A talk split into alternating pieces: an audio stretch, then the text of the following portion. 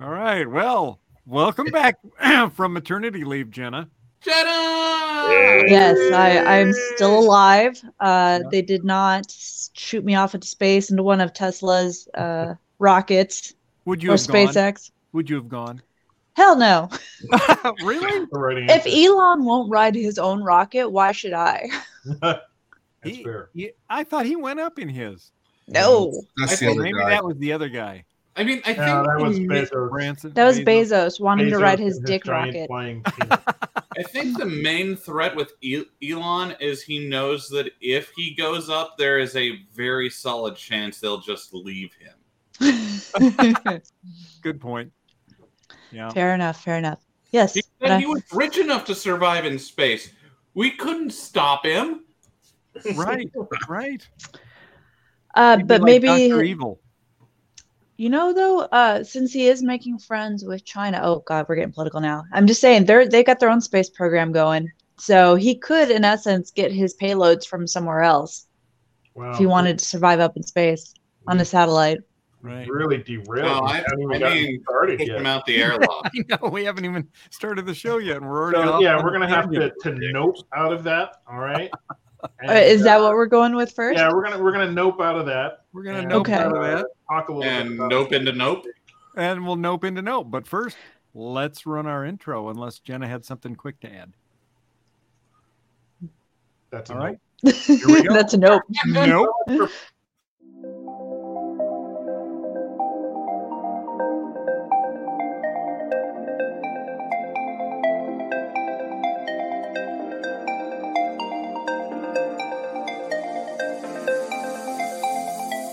Welcome, sentient beings from all known universes and beyond. It's time to activate your cranial downlinks and prepare to receive a raft of discussion on a cosmic ocean of science fiction and fantasy topics. Interviews, with local, area, genre, devotees, and insightful, prognostication, by our soothsayers of science, fiction, our forecasters of fantasy, and any other beings that happen to get caught in our gravity well. This is the Galactic Driftwood Podcast.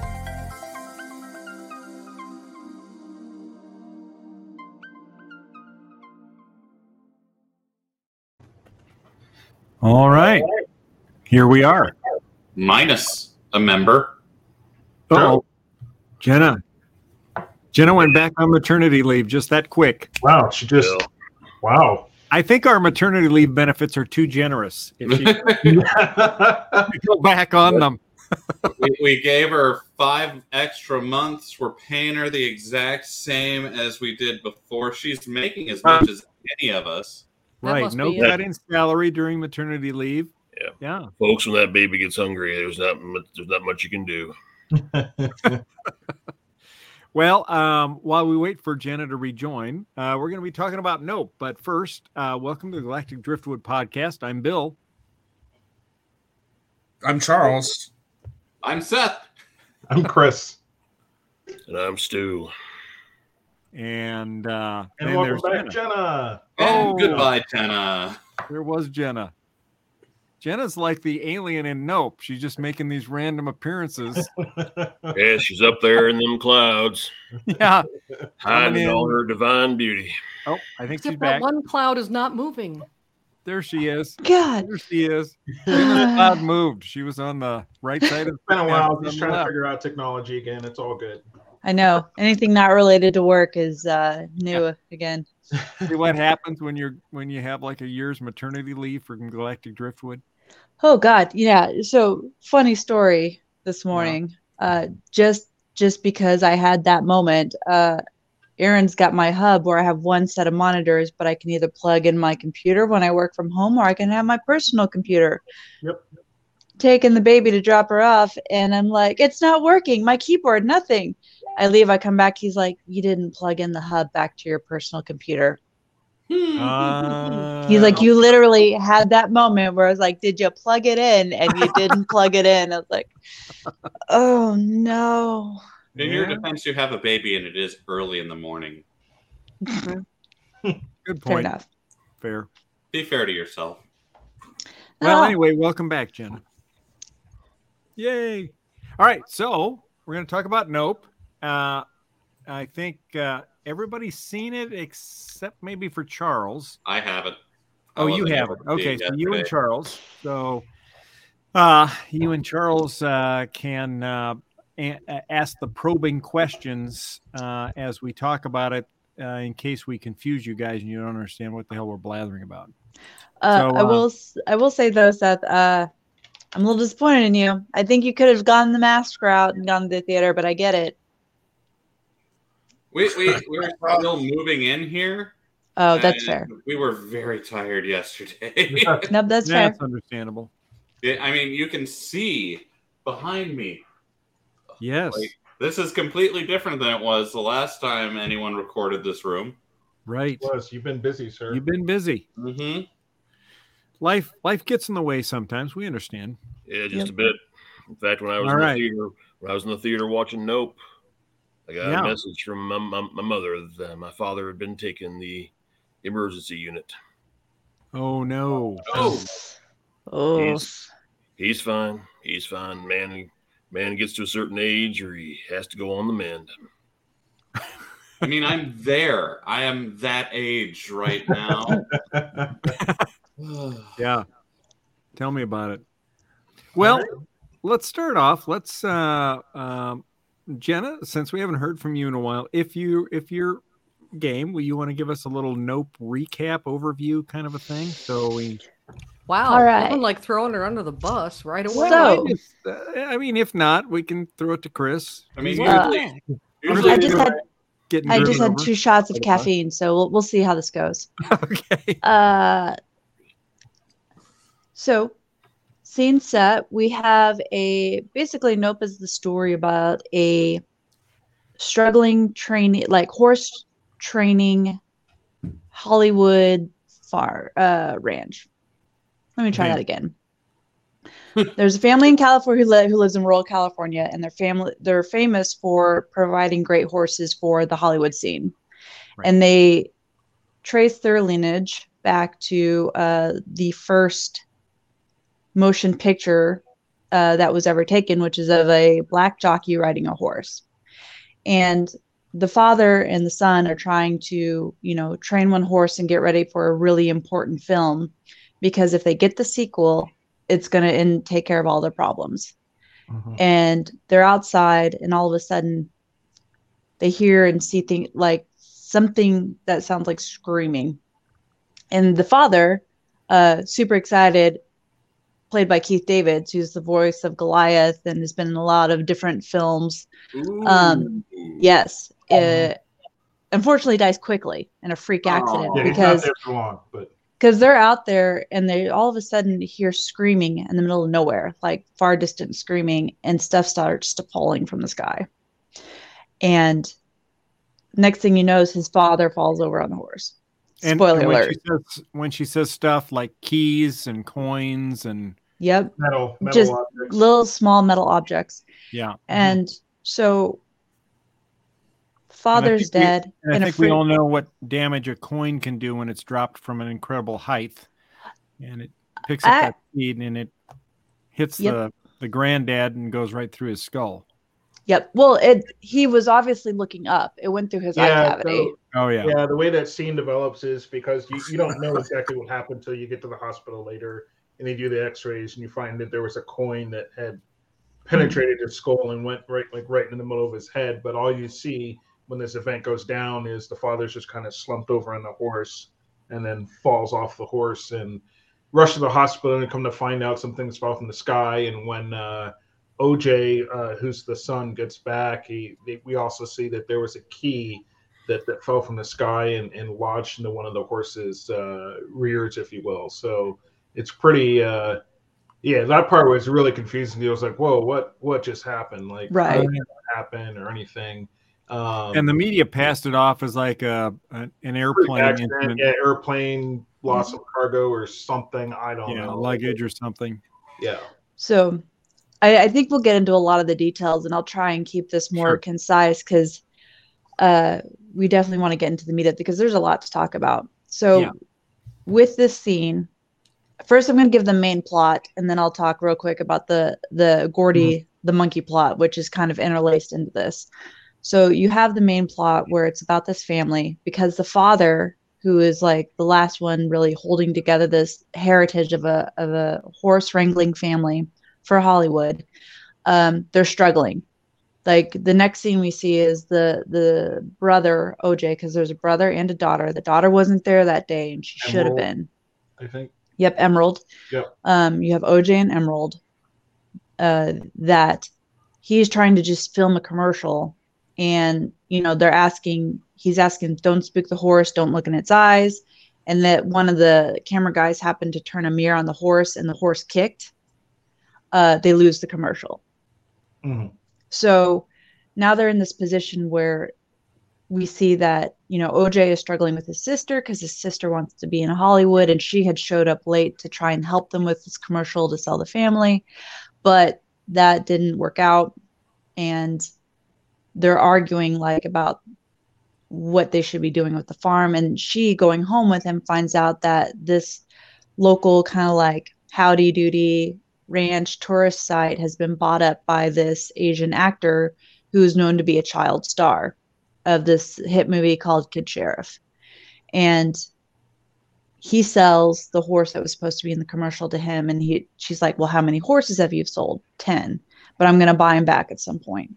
So they're really struggling. Mhm. Um, and that night, when she stays over and they're talking about their dad, they see one of the horses jump out. And so he goes after it and one of the cats, and she's just hanging out at the house. Notice all the power goes out. So all the power goes out. He's chasing the horse. He gets out. He hears the horse screaming when he loses sight of it. He doesn't know where it is. It sees it. It's gone. Power has gone out at the house. Hears the screaming horse, and he thinks he sees a glimpse of a flying saucer. He's not sure. So when he goes back and he tells his sister this, she's like, "Oh shit, that's it. That's the answer to our problem. Let's get The Oprah let's- shot. Yeah the Oprah." He says Oprah shot, but Yeah, she's like, "Let's shot, let's yeah. get a film shot." So they go.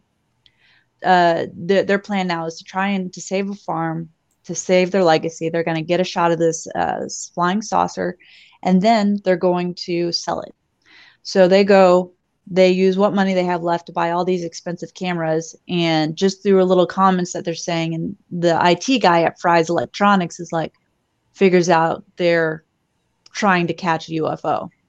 So he he he gets them to get him to come out and install the cameras where he confirms his suspicions that they're trying to film UFOs. So he wants to get involved and starts watching their cameras as well after it's been set up that for that first night. And uh, uh, you know, I don't know how much detail we want to get into this because we're going to lose a lot of conversation, but nonetheless, what the rest of the movie focuses on is them trying to capture more shots of this, the electronics guy getting involved, and ultimately them running out and uh, you know figuring out that the flying saucer is not what you think a flying saucer would be. Mhm.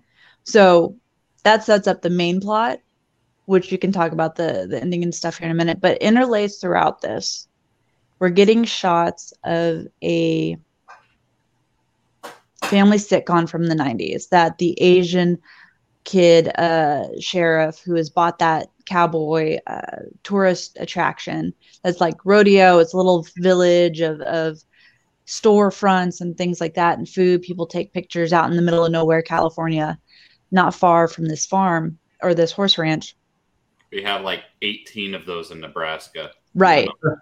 Right. So we're getting flashbacks from when he was on the site, the scene of this sitcom that was being filmed, and they had a trained chimpanzee. That balloons went off when they were filming the birthday episode, and the chimpanzee goes nuts and starts attacking and killing the cast members. And Basically, everyone in the studio. Yeah. Well, the, you see the audience hover Yeah. in behind the, the the the laugh track people who are there to watch it, Mhm. like hovering behind their seats.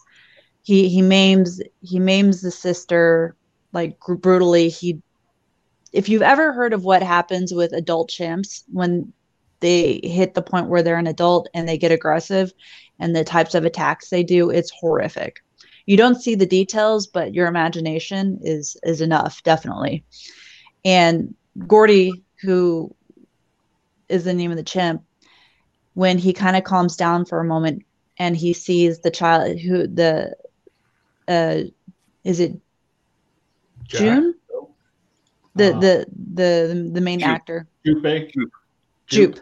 So when he sees Jupe, he's looking at him through kind of like the, what you don't see is there's a clear plastic tablecloth, so he's not meeting eye contact directly with the kid, and he kind of sees him through there, and he offers a fist bump, and it ultimately gets shot. But it's like in his mind, it's set up. I was spared. There's I have a can create a connection with dangerous animals but it's it's it's a very weird interlacing of a story where a wild animal was exploited to make money on this sitcom and it goes horribly wrong and ultimately what we find out as we get to the end of the main plot is jupe knows about the ufo too and will ultimately try to exploit it to make money and continue that cycle of exploitation without realizing it Right. so uh, that's that's kind of the plot of everything uh, set up to go, and we can get more now. I think into how that resolves that this family to try and preserve their legacy is trying to go after this UFO and the in this you know struggling California countryside. Yeah, I, I, you know, reflecting back on it, thinking back, you know, when Emerald showed up onto the scene, I, I did not find any real reason for her to want to stick around and find ways to save the ranch, and and maybe she was only there for OJ as kind of support at that point, because for OJ, um, you know, I'll touch on his whole purpose for pushing on and keeping this thing forward is that he felt his his dad went through so much to try and keep this legacy going that you know they owed it to him to, to keep doing what they could um you know regardless of what what had to be done. And and emerald you get the sense early on that that she has other aspirations for her life to act in hollywood and do other things. And the whole horse trainer thing is just that is her side gig. She could take it or leave it um, so I was actually happy to see that, like deep down, it, it seemed like she really did care because she Mhm. stuck around, and you would have thought, you know, after all the weird stuff was starting to happen, that she would have just, you know, noped out, if you will, and, and and left and let her brother deal with it. But she stuck around for, you know, maybe family purposes. I'm, I'm guessing. So Yeah. it was hard to kind of gauge that at first, though, because she was so kind of disconnected over the whole deal. Well, it sounded like she she tried to leave one at least once, right? Right. And he said, "I'm not going. I got mouths to feed." You know, Yep. meaning the horses in the barn, right? The next morning. Right. So Mhm. she kind of re- resigned herself to the fact that, well, I guess I'm staying too then. But Yeah, I think I think deep down she did love the horses too, so that you know she she felt bad for the whole situation and and whatnot. But mhm. I mean, boy, it was it was almost a, a bipolar thing with her initially when the movie started out because she she did really portray very well that she was just this disconnected sister. Yeah, You know, Well- really about this family business. This was OJ and, and Dad's thing, you know. Yeah, and you get that sense from the story she tells about the horse that was supposed to be her horse to Mhm. train, her horse to to ride when she got Mhm. quote unquote of age, but then they turned around and ended up training that horse for the Scorpion King movie, the the job they got, and his dad and OJ and his dad got to do that and kind of left her. Yeah, and maybe yeah, Behind. maybe she felt left out. So why should I be part of it? So Yeah. yeah. Yeah. What do you think of the the show, Stu? Yeah, well, in- just in terms of a general op, um, observation, this is Jordan Peele's third film in Hollywood, Mhm. and this is probably the number three of the third in terms of quality. But that's not a big insult because the first two, Get Out, was probably is probably on my top thirty or forty movies ever made, in my personal opinion. Yeah. Uh, I was a big fan of that one. And Us just isn't too far behind. Us is a heck of a movie too. So when you by the time you get to Nope, it's interesting, first of all, that his movie titles don't sound like movie titles. Hmm. A friend of mine asked me, What movie did you go see? I said, Nope. And they said, Oh, you don't want to tell me? I said, No, that's the name of. Yeah, and I and I was surprised to find that Nope actually is an acronym uh, meant as an acronym for not of planet Earth. Yeah, you can read it that way. That that's Yeah. the big beauty of film and and names and any number of things. There's so many ways you can read and interpret.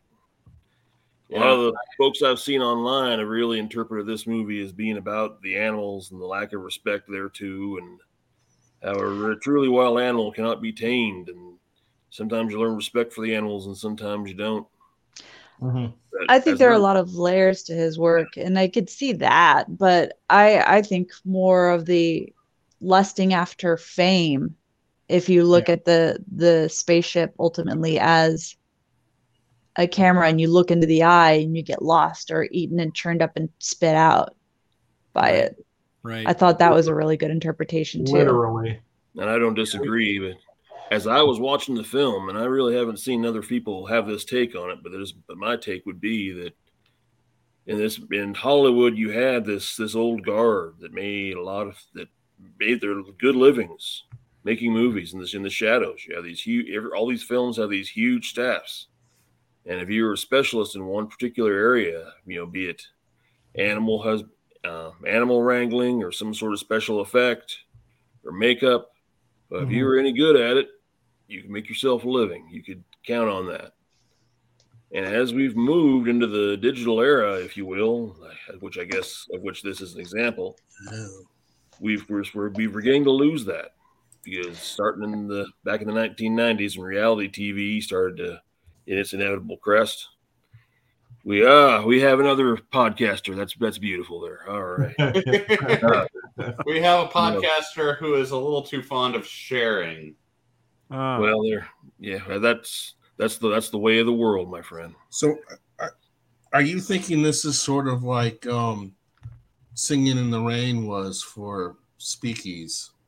Oh, a bit, a, a bit, and more more along the lines of you have the the grizzled veterans, if you will, of which I'm trying to emulate in my in my speech and manner and other and appearance and and hygiene. Uh, yeah, you, you had you had Otis, the man who you know through gener you know over a generation as he's a horse wrangler. Mhm. a horse wrangler specifically for for the art of filmmaking in Hollywood and in and living on the outskirts of Hollywood as he does, he can make a, you can make a good living of that, feed a family. And then you have Anders Elk, who is the cinematographer on the commercial at the beginning where the horse gets spooked, whom they later enlist for his expertise to capture what they th- initially think is an unidentified flying object. Mhm. You know, who's an- another one of these old men who's now kind of trying to catch on to a to a job who has all these the real mastery of the craft. Right, because every, every time they call him, just so the audience gets some perspective, if you notice, he's always looking at old film and playing with film every time they try and get him to come out, because Mhm. he's obviously obsessed with the craft of filming mhm. And kind of uh, jaded without with Hollywood. Because when they met Well, him, he was just filming a commercial, and he was just over it.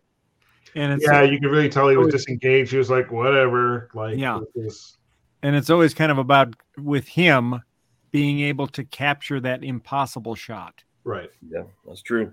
Which Right. they were hung up on having him come by to do it because Right. that's what they needed. They needed, needed to the have the impossible impossible shot. to get that. Uh, As they Right. coined it, the Oprah shot. You know, Right. um, Right. but we're going to get them that Oprah money. You know, Yeah. that, that kind of stuff. But So, now, but yeah, but keep in mind, Chris, this is Oprah money we're talking about here. Right. If, if you go back not quite 90 years, there's this movie came out, maybe a couple of you heard of it called King Kong, Yeah. Mhm. where you have actually a pretty similar phenomenon. You have some incredible creature out in the out in the wild that these people want to exploit. But in this case, what they want to do is they want to make their own movie. They want to make a professional production of it. Mhm. in the year 2022 well now what you want to do is you want to make yourself what you call a viral flick Right. you want to exploit this on you know, on the reality tv you want the you don't want to make your own picture you want the oprah moment Right. you want the social media you get this you don't you didn't Hmm. they don't initially bring in the pros they bring in this boy from the electronics store it's got a ufo sticking out of it Right. Yeah, that's that, that that's how that's how I'm looking at this. Really, is you have this crew of of the younger generation. You've got Jupe and you've got OJ who realize they can no longer make that kind of living off of mm-hmm. Hollywood. Well, that you know, Seth mentioned that we've got about 18 of these western towns. Like, and what what's the name? of What's the name of the ranch? It's a Ju, Ju, uh, Jupe's Western Adventure or something like that out in the out in the desert. The tourist Jupiter's attraction. Claim. Yeah. Jupiter's claim. Jupiter's Claim. That's right. That's right. Jupiter's Claim. And you used to see those every every 30 miles in the western states, and they made a good living and good profit. Mm-hmm. And eventually, most of those have, have gone by the wayside. They have they have closed up, and they were no longer viable. Uh, out here in Nebraska, there's a particular attraction called Pioneer Village that, when I was a boy, was doing great business and had signs up and down the road, and people came from far and wide to see it. Buddy of mine went out and saw it two years ago. I'm telling you right now, you might not want to go out there. It's in it's in bad shape, and you got and you'll have the place to yourself. Huh. Yeah. So yeah, because these things have, have fallen to the wayside and form in lieu of other entertainments. So that Yeah. that that that was my one of my that was my take on the on the film. Is that was one layer of, of meaning there is is you it in years past these group of film professionals would have been saying we want to capture footage of this to make our own movie, take it on Yeah. the road like they did back in this back in the seventies. There's a great movie called Mysterious Monsters that used paranormal footage that did very good business, made good money for the people behind it. Today, well, no, you want that viral shot. You want Yeah. the one, the, you want the three minutes of real footage that'll catapult you to some sort of fame. What you guys think was the um, the scariest scene in the movie? And uh, I guess we'll start with Chris on this one. Scariest for me was um, the stable scene. Yeah. Uh, we talked a little bit about this pre-show as um, uh, Bill, and I think you were ta- saying, uh, yeah. you know, uh, you were thinking of me when this happened, and, and I certainly was saying nope when this happened. But uh, We both did, and it was funny Yeah, yeah, we, we we were both- cracked in the uh, bit. We're like, OJ, uh, OJ, uh, in the middle of the night notices the light on in the barn, so he goes to investigate, and, and the whole time I'm thinking was like, man, he's taking an awful long walk out here to to, to flip a light switch, and uh, he flips a light switch and then proceeds to walk back in the dark, which I don't. I, again, you know something's going to happen here, and uh, all of a sudden the light turns back on, and uh, it's like, oh well, that's a new one. Turns around and and you're kind of looking, and uh, it's like, well, what's going on here? And then you Yeah. see a figure start to stand up uh, in in the darkness, and, and and they do the good thing, the cool thing, where they're kind of you, you see what he's seeing, and it's just looking over towards his light switch, and you're trying to see what what's there, what What, what has changed? what is he is- staring at, right? Because Yes, he's not right. moving towards it. He's like, "Am I seeing what I think I'm seeing?" And you're trying to figure out what does he think he's seeing, and then Yeah. you see this figure kind of stand up, and that's when you're like, "Nope, nope, Nope. Nope. nope, I'm Yeah, out, I'm out." And right. uh, basically, that's what he does. He turns around, is like, "Nope," and then just starts walking. It just, you know, there's no uh, investigation or anything. I'm out of here. and then and then it it seemed to take forever when he got his camera out to get a picture and that's the uh, there's the scene right there where he's, Yeah. he's he's standing there holding a camera trying to get a picture of the alien as it comes around the corner Right. and he's just standing there nothing's happening and nothing's happening you're like okay what the f is going on right and then all of a sudden you start to see this alien head poke out around the corner like, ever so slightly, just so Right. close. um, so it's just suspense and waiting for it to come out and uh yeah it was it was pretty uh that was and what was crazy it wasn't so much uh scary isn't the right word right? It, it's something Yeah. suspenseful right? Right uh, because you expect it to be coming you just don't know what it is. So it's part of that is part of that that thrill is the discovery of like what Yeah. is this? Is this the this is the first glimpse at an alien? Now we come to find out that it was just a bunch of kids you know playing a, a prank or whatever. And as i was saying bill I was like they're lucky he wasn't a, a gun carrying rancher. Right. You know, they're it- lucky that ranch wasn't run by jenna right they would have been katanaed or something. right Uh, they no, he did exactly what I would have did, which is when one like kind of snuck up and hung down beside him, he just turned around and wailed just on it. blocked Yep. No hesitation. He was like, "Oh, better get my punch in now." Right. Right. So yeah, that was probably the scariest one. Uh, it's scary if, if you can use that uh, for me. Uh, second one, or probably my one of my most favorite parts was um, the uh, the alien spaceship or the, the being, if you will, when it dumped all those people it picked up at the amusement park when it dumped all their guts and blood on top of the house. Yeah, you that was it raining down. Uh, I try. I was trying to think of whether I'd ever seen that in in other films before, and and I might I could have just missed it, but I thought that was a pretty good take on just like you know here I am. I'm just gonna shit on you. Uh, I'm not happy with you, and it was just it was just really disgusting, and I actually Yeah. enjoyed it. So Yeah. Yeah, that, Mag- that was, It was- my uh, you know my key ones for my movie. Did you did you ever see the movie Magnolia? Magnolia. I don't think so. I know Yeah. the name though. Yeah, the, the, the Paul Thomas Thomas Anderson film. That's that that's what that brought uh, to mind for me was just this the where you because you have these mysterious falls from the sky. There was a guy named Charles Fort, the great paranormalist from the early part of the 20th century, who would do, who would document these crazy things just mysteriously falling from the sky. That's Yes. that's the first thing that I thought of when, when, when as Oh, a movie okay. film. Like, oh, it's going to be that kind of movie, and which which it didn't in, in fact turn out to be. But that, that that's the first that's that was sort of the flavor that I got. It was like something just fell out of the sky. What the heck is that? So, Mhm. well, how about you, Stu? What was your scariest scenes? Oh, scariest scene is pro- probably the um when uh Jean Jacket. The I don't think we've named him yet. The Jean Jacket, the en- the entity Mhm. Mhm. out, out in the desert is is, uh, is is chasing OJ. Yeah. and he, and he, and he Oh, figures yeah. out, you know, through through his years of, of dealing with with animals, dealing with horses, if you don't look it in the eye, it's not gonna, Right. it's not going to perceive you as as a threat. And here he is. I mean, there, and there's nothing you can do. This thing is, is Yeah. way too powerful for him to. He doesn't have anything to resist it with. Now, all he can do is not look, right. and and that's how he survives. But I mean, but he is that close to death Right. out there. he showed really good resolve. If if you go on a tangent there, um, as uh, Yeah. for lack of a better word, is uh, you know his character is supposed to be kind of, um, I don't want to say emotionless and, and kind of mundane, but that was kind of how he was supposed to be portrayed. But that he, he kept his wits about him in, in that instance. And there were times, you know, where he's sitting there and he's like, "Don't look, don't do it," you know, Yeah. just Yeah. just stayed focused and he kept his cool. And you have a lot of the other people around him that were just kind of losing it, right? they Mhm. Yeah. either look up or they you know they they'd freak out and start running and uh, he did a, a pretty good job of kind of keeping his cool on that so that's a very interesting uh, depiction of what we saw going on in the movie so Yeah, and that's uh that's the back of uh Jupe's jacket that he wears. Mhm. Uh, he runs Jupiter's Claim, the Western Village, right? And Mhm. uh, so I think he had this jacket made once he figured out he had a way of getting the alien to show itself and do you know perform tricks basically in in exchange for horses as food, I suppose. yeah Um, but uh, Jenna, uh, how about you on your scariest scene? So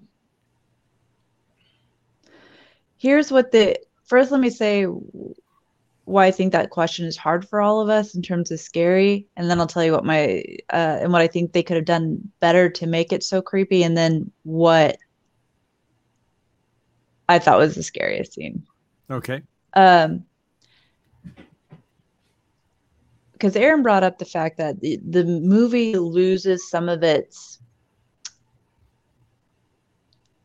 its suspense the minute they show the creature. Whenever you show the creature in a horror movie, you run the risk of losing the mystery and the suspense, Mhm. and you you uh, also take the bigger risk that it will be outdated due to technology Yeah. more quickly. And what he brought up, which I think would have made a lot of sense to keep the suspense and scary, is you never see it directly on film. You only see the creature. If they would have kept it to where you only see the creature through the camera, Mm, through the the pictures when they look down, Mhm. uh, even even the cameras on the house, like you're only getting glimpses of it in pieces, or out of the or through like the slits in the building, the corner of the eyes. Like if they would have done that, then it where you never get the whole creature, it would have kept a lot more suspense long term. right. You would have missed yeah the you would have missed the epic final shot where you see the creature in all of its full territorial glory which was really cool because you almost get this impression of an interdimensional creature, like what the if you're familiar with Skinwalker Ranch, some of the theories of what's going on out there. You know, they say it's UFOs, it's Bigfoot, um, but some of the less well pop well known theories is that at Skinwalker Ranch, it's interdimensional creatures that blink in and out of our dimension. Hmm. So and and that shape and that full like aesthetic of the of the creature when he the attack mode gives you that and that's really cool but again you lose some of that like that if you never saw that scene you just would have seen the shadow coming up on him um and just the horse That would have and- been scarier, yeah. yeah or the reflection in his eyes the reflect like if there would have been shots of that that would have been really really cool Mhm. so what terrified me the most was honestly the Gordy scenes with the monkey Yeah, right. because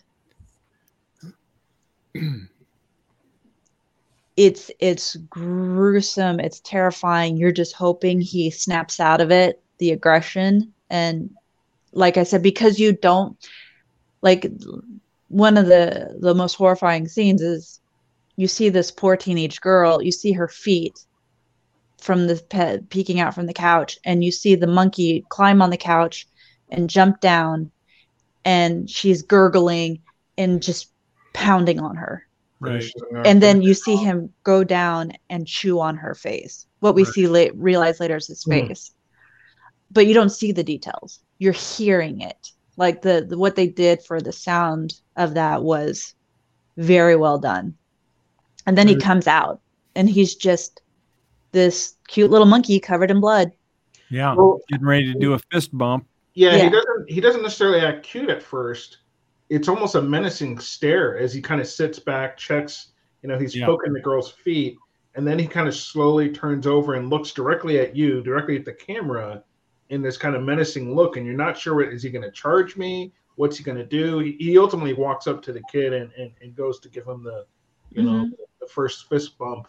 Uh, you know, but it, it was uh, that look there is you don't really know what's behind in, what, what's going through that monkey's head. Right. and r- right you can only suspect. And the Mhm. impression i got was he's touching the girl's foot to see if she's okay.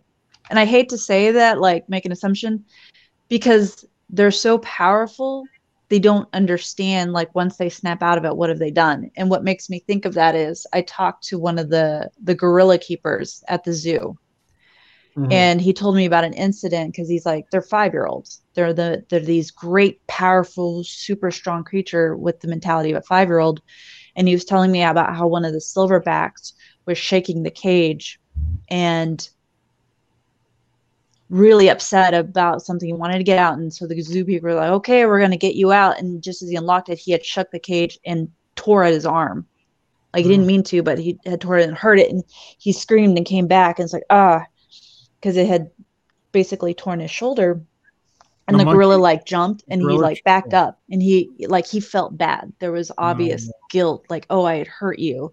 I Right. didn't mean to. I was upset in the moment. And there was almost that same sense of touching her foot are you okay? Like what's going on? Like that the whole instinctive rage clearing. And and i think that's really because jupe ultimately thought he was going to create a show with this creature by training it by feeding it horses and earning its trust. He was going to have his big payday because both are looking for their big payday. The family wants the big payday to save their farm. Jupe ultimately wants the big payday to create something more like for obviously him and his family. And so Mhm. this first show is going to kick that off and he's expecting it to go as planned and you can never expect working with wild animals for it to go as planned right. Ask yourself Are you in a horror movie? If yes, your plan is not going to go as planned. I always live my life as if I'm in a horror movie. That way I'm never surprised when it goes awry. Bill, you have the highest luck stat of any person I've ever met. Uh, fair. Huh? I'm halfway convinced that this is all a simulation, but you're the player character, and we're So I want to talk about Mr. TMZ here for a second because that was a really Yeah, Oh my god. Oh yeah. uh, he shows up and and you know I'm like what you know who invited you know a it's a really weird helmet I've never seen one like that before I don't understand why there's like the one cut up hole maybe it's like Daft Punk inspired I, I'm not sure it was weird. guy shows up and even his behavior and talking is really weird but the, he was probably it ended up being a much funnier scene uh later on because he he ends up running into uh the the the alien ship when it's moving around power uh gets kind of sucked out of whatever area it's in and, and the guy in a motorcycle starts you know flying down the road he's here to investigate And it's you know. it's an electric Yeah, motorcycle. it's an electric motorcycle. So he ends up uh, getting into a horrific kind of crash, which I I still don't understand why the bike wouldn't just lose momentum and why. Well, they halted. they said uh, as they were talking about it, they said uh, that uh, it creates a like a reverse electric field.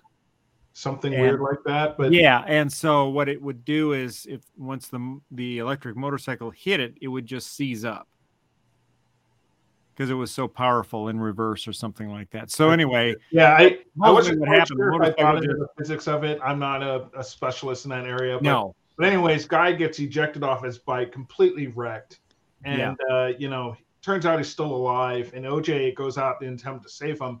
And the only thing the guy could think about, why aren't you recording this? You should be getting this on video. Why, you know, Yeah, you, you don't- know, don't come near me. You Yeah, should, don't- you know, don't pick me up or save me till you get a picture of me. Right, right. That, that's all he seems to care about. He's like, look, this is going to be great for mm-hmm. the tabloids. I want you to get this, or it's going Right. Mm-hmm. to help sue you for whatever reason because nobody can explain why your Yeah. bike just all of a sudden failed. But yeah, the guy was 100% didn't really care about himself per se, just the get it shot. on camera, get the Yeah. shot. how, how And I dark Oh, go ahead. darker could that have been if he'd have been like, "Take my picture." No, please, my insurance will not cover this unless you have a picture. Yeah, but I think it tied into the whole thing that Jenna mentioned before about this being sort of a, uh reference to Hollywood and how it just sort of, you know, eats everybody up, right? And uh, Mhm. I've seen that that comment out there on the internet where you know this giant alien, you know, he's got this big sucking hole in the bottom, which is like Jenna said, represents the all-seeing eye of the Hollywood camera, right? That just sort of chews you in, sucks you in, and then spits you out. And uh, it was the same thing. This TMZ, you know, it just Mhm. another reference to the whole Hollywood industry where it's it. Well, he's now, now, now you see, I'm, I'm going to I'm, I'm going to disagree with you just a, just a bit on that because I think the TMZ guy is more he's more a representative of the uh, he's like anti Hollywood. I mean, a Hollywood guy would you'd have a crew and you'd have all these Mhm. professionals out there who really know what they were doing. Then you, you've got this guy with a mirror with a funky mirrored helmet. He looks like a freak with his little amateur little camera setup he's got going Mhm. here. It looks looks all sophisticated, but it's just one camera. Yeah. I mean, now that's the new media. Yeah. Yeah. You know, at- Yeah. there, there was a time when, yeah, again, go back to King Kong, when you'd have this whole crew saying, "We're going to capture this thing and make a film out of it. We're going to do our project." Here's this, here's this guy saying, "I live for just one shot." I mean, this thing, if this go one shot goes viral, that's how I'm going to make my money. Mhm. And take Yeah. the glory from the people who are working to build something. Right. Yes, So Right. I was hoping when that guy showed up, because he had the weird helmet, the weird camera setup, that somehow, you know, he caught on that there was this event happening here, and maybe he had some kind of special knowledge and he was aware of these UFO alien things and was going to help them in some manner. And then when the guy was like, you know, when she was like, you know, I'm TMZ, and I'm like, oh well, go ahead and die then. Like, who cares? Um, but yeah, when the guy showed, it was such a bizarre get up when the guy showed up, and I was just like, you know, maybe, you know, then we find out he's on an electric bike. Of course he is. He's screwed. Uh, you know, it, it- that whole thing. But when when he first showed up, I was like, ooh, who's this guy? You know, out of nowhere that shows up, and he goes, oh no, this is some media jerk that we're gonna kill. You know, more Yeah. food for the monster. Right. as, as opposed to Antlers, the old school cinematographer, who goes way low tech. He brings in Yep, a manual. this hand cranked camera. hmm really you know not dissimilar to the type of setup they would have had to film the initial jockey. Actually, well, it's, it's way more advanced than that. But I mean, this is this is equipment from the silent era that he's bringing in. You know, this hand crank thing where it's like, okay, is this going to be 24 frames a second, 18 frames a second? What's he going to even use on this? And and that's the only way to, that, that you could get after it was just use something that's not electric. Okay. And, and, and, and, and that's a real pro. That that was the that that, That was, was the plan. but he gets so caught up in his own uh obsession and i think again it's it's that self-indulgent i think uh line where you go too far and end up destroying yourself instead of creating something that's lasting Yeah. because he Yeah. gets so caught up in the high of because you can't blame him they they he survives death gets this amazing artistic moment he's he's probably literally in shock and loses all of his senses riding that high and then puts himself in a position to be then be eaten Right. like because he wants to go get another shot He wants to get that impossible shot. well mm-hmm. he got the impossible shot with the lighting and everything but then he wants to go get another one Right. Yeah. get another angle Right. it's not enough yeah. like he Well- and and i thought of you seth because he was wearing a utility kilt out there well, and th- and then I had another question. So one of the other things that I read on the the uh, some analysis of the episode was that so this is a, a black family on this ranch, right? And this weird stuff is happening to them. They're being kind of terrorized or traumatized by this alien thing, and they they know nobody will really believe them unless they have photographic evidence that that perfect picture that proves that this is happening.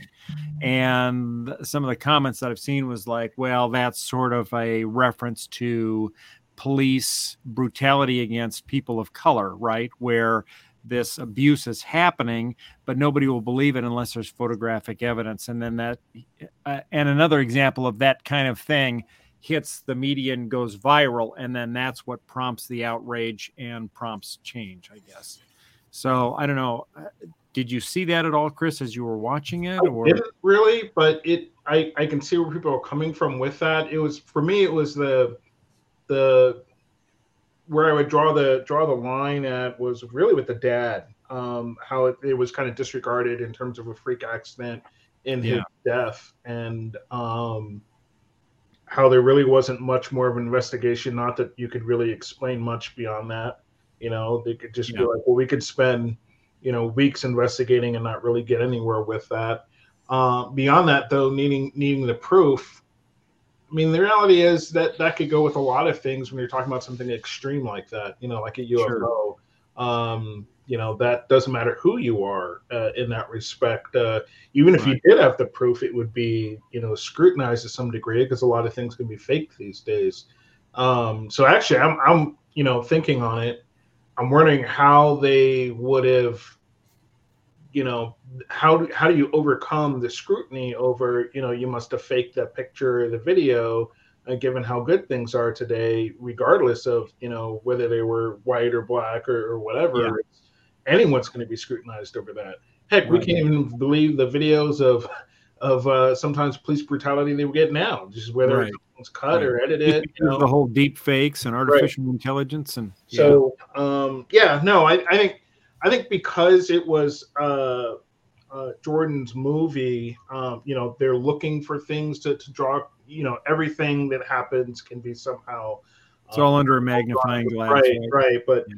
Personally, personally, no, okay I didn't see that. I, I saw it as you know, he he had some overarching things um, with uh, you know a couple of biblical verses that were in there, and uh, you know the movie starts with a biblical uh, book out of a um, what was it a Hebrew Bible? book of nahum Yeah, and uh, you know so I think there's some overarching themes that occur with that, but beyond that. He has no real reason to go too much further in this. Some of that stuff. This was, you know, a, a creative, entertaining movie from that aspect with some, you know, things on animal nature and and nothing really more beyond that. I did think uh, this picture that Linda has up here. I did think that that was a brilliant way to determine where the alien was, the the effect of the alien's uh, uh, electric Mhm. zone as well, because as the alien would pass over the ranch, the power that's inflating these uh, blow up figures uh, would die and they just fall to the ground. So you could visually see pretty much where the alien was in the sky up above you without Mhm. actually having to look at it or see it, which was Yeah. kind of cool, I thought. and and and sparing one thing for a I, realize we've already we've already spoiled this thing all to heck. The the Yeah. actual ending of the film, it, just to encapsulate the the ingenuity of the um of our protagonists of our survivors. Um, Right. where, where, where at the very end we realize that the hand cranked camera that Antlers had that he to get these to get the shots was not the only hand cranked camera out in that valley. Right, right. Alex Uh, yeah. right there. Right. Yeah, that was a pretty brilliant way she uh she took uh, took the creature out in the end. So, all right. Well, um, you know, we're about 50 minutes in. Anybody have any last minute thoughts they want to throw out there? Jenna, anything? I was really so I I just had neutral expectations. Like if it was good, great. I was just getting out of the house without the baby. That was that's all I cared about. Um and I was I really enjoyed it. I enjoyed all the layers. I enjoyed uh his attention to detail because I'm such a fan of horror, UFO movies, and westerns, like that I could pick up on the little details that he brought in all of that as an ode. So the fact that some people are saying it's meh or they didn't like the pacing, I would just say give it a try Yeah. to just go in, enjoy a good story, a what would you do type of scenario um, with this idea that is really nothing real unless you get it on camera. And how terrifying is that? That nothing is real and to anyone anymore, it seems like, unless you get it on camera and what your experiences are if that if you're having bad experiences. It's that in itself is pretty terrifying. Right. Um Well, and- especially the fact that nobody believes it if you capture it on camera, and even then they're going to say it's not real, it's faked. Right. So it's I think there's a lot there and I think people should give it a try. Yep. Stu, Um, thumbs up, thumbs down. Oh, oh de- definitely thumbs up. Definitely thumbs up. Like I said, this is probably my least favorite Jordan Peele movie, but that's that's really saying something though. And that, that that's Yeah. kind of like saying James Worthy was the third best player on the on the 1980s Los Angeles Lakers. I mean, he's still this incredible player. I'm I'm glad that he's you know kept filmmaking. He hasn't done a had a dud yet. Um, he's a he's probably the- the most exciting filmmaker in uh, in the industry right now. And one thing I really enjoy about him is that he is making these small movies still, the th- things you'd still call small. Because you, we've had guys like Bryan Singer who make this beautiful little movie like The Usual Suspects, and then suddenly, boom, they go to the they, they're doing the X Men. They're doing these hundred million dollar, um, you know, hu- huge investment pieces. And Peele has, for whatever reason, either he hasn't gotten the chance to make the big ones yet, or he's doing this as an artistic choice. He's staying with these small, contained films Yeah. that that's that's the way that and that was old Hollywood. A- Again, to, to, to go back to my to my thing about the how the, one of the themes of this is the death of of old Hollywood, the death of these people who could just who could make a living, boom, boom, boom. I don't think any of us can relate to just the volume of content that Hollywood was putting out back, say, before nineteen before nineteen seventy. Sure. I mean, just the number of professionally done films that were coming out was just was just staggering uh, co- compared to now. The, the theatrical film stuff that was that was of really good quality, and it, but mo- because most of them were smaller productions, you didn't put huge budgets in there. You put competent budgets, and you Sure. said we're, we'll do, we'll do well here. And yet, to, to me, Jordan Peele, he's a very exciting director, and he's doing it in the same vein as as a Howard Hawks, as a John Ford, where I'm going to make my movies, and they're going to be, they're not going to, they're not going to have 120 million dollars put into them because I don't need it. right. Right. Yeah. Yeah. Quality. Yep. All right. Yeah. Like, Well, Chris, what are your thumbs up, thumbs down? Yeah, definitely thumbs up. Um, again, it was it was enjoyable. If anything, you know, I I would have hoped the movie would have been longer to dive a little bit deeper into some of it, but it's very intelligent and that it allows people to have conversations over these themes like we're having now within the film and kind of what did we take out from it and Mhm. and you know r- right or wrong of, of what was intended in different parts. Um you know i like a film that we, we can always continue to have these kind of discussions after it's been made. So um yeah i enjoyed it a lot. Um it, it kept me uh saying nope uh in my while watching it uh and those are always good ones and uh yeah, it, it played to a lot of uh, uh, good and bad stereotypes, and it was very enjoyable. So two thumbs up. Definitely watch it again.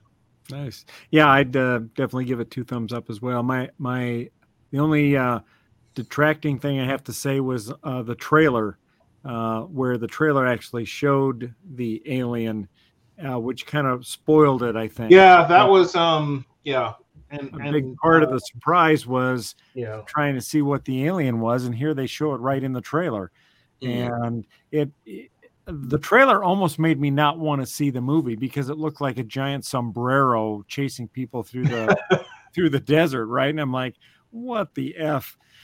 but I'm glad I went to see it because I did like I did like the show. So, um, but all right, well, cool. Well, thanks everyone for being on and and talking. You're about not going to ask Linda? Jesus. Oh well, I could. Linda, I do told wanna him to leave in? me out of it because Linda's noped out. uh, Okay. I, I, my only thing was I think it took. See, Chris said it should have been longer. I think it took too long to get to the point. So, I don't know. So you would have shortened the film. Yeah, I think it took a long time to get to the the actual. I don't know. It was okay. That's the build up to the suspense. Right. Yeah. You got to build burn. up the, you got to build Yeah, up there- the suspense a little bit. You need some of the background story. You got to you got to learn about Gordy. But I mean, it was over two hours, so Yeah, two hours fifteen minutes. That was long, but okay. Yeah. Yeah, and the, the, the that's, that was my only real quibble with it because, like, personally, it's the point I still don't quite understand is that final form of the creature where he's more of a parachute where he yeah, billows Yeah. out like that. I don't know what the heck they were going for there. I I, I can't I can't figure that Yeah, out. I don't. I don't either. I, I did. I did. As I was watching, and I was just kind of like, I don't understand what I'm supposed to derive from this. Um, I, I feel like it could have been. They could have not gone so far off the handle on that, but Chris, You know. come on. You're a fan of anime. It was final form. it it still. The- like, I know. He I know, was like, so they had a pissed off it entered form, its final form. You don't, Come have on. to, you don't have to like all the fa- final forms. I'm not a fan of that final form. Wow. what do you do? What do you do when your final form just sucks? Sucks. yeah. No, no, no, well, th- th- th- thank you for that, Jenna. Because I yeah, I'm, I'm not a fan of anime, so I wasn't quite sure what, what the final form situation was. But but part of it, I mean, because they had irritated it that much by having it shoot Yeah. up that barbed wire. and that's what I that's what I was thinking is that the the barbed wire um, was sort of like the balloons popping to the chimp in that it, it, it changed into this hyper aggressive mode, and at that Mhm. point, it was going to destroy anything, which yeah. you know It did. It started, it took out the house. thing, It right? took out yeah. Yeah. like a lot of different things. Yeah. So, all right. Well, cool. Well, thanks everybody for weighing in, and uh, I hope you'll all join us for our next show. We're going to be talking about uh, the movie Prey, uh, P R E Y. It's not a religious show, I assure you. Um, and uh, Pray love. Pray, love, So- slash. yeah, Yeah. and I think I think all of us have seen that one, right? Has everybody seen that one? All right, Yeah. cool. So that should be a good discussion. So I hope you'll tune in and watch us. Um, until then, uh, take care and have a good week. We'll see you later. Bye bye. Bye.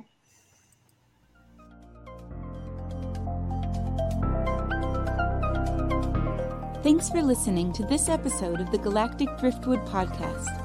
For more information and past episodes, please visit our website at galacticdriftwood.space or subscribe to us on YouTube. And now, please deactivate your cranial downlinks, collect your towels, and be sure to watch your step as you exit our gravity well.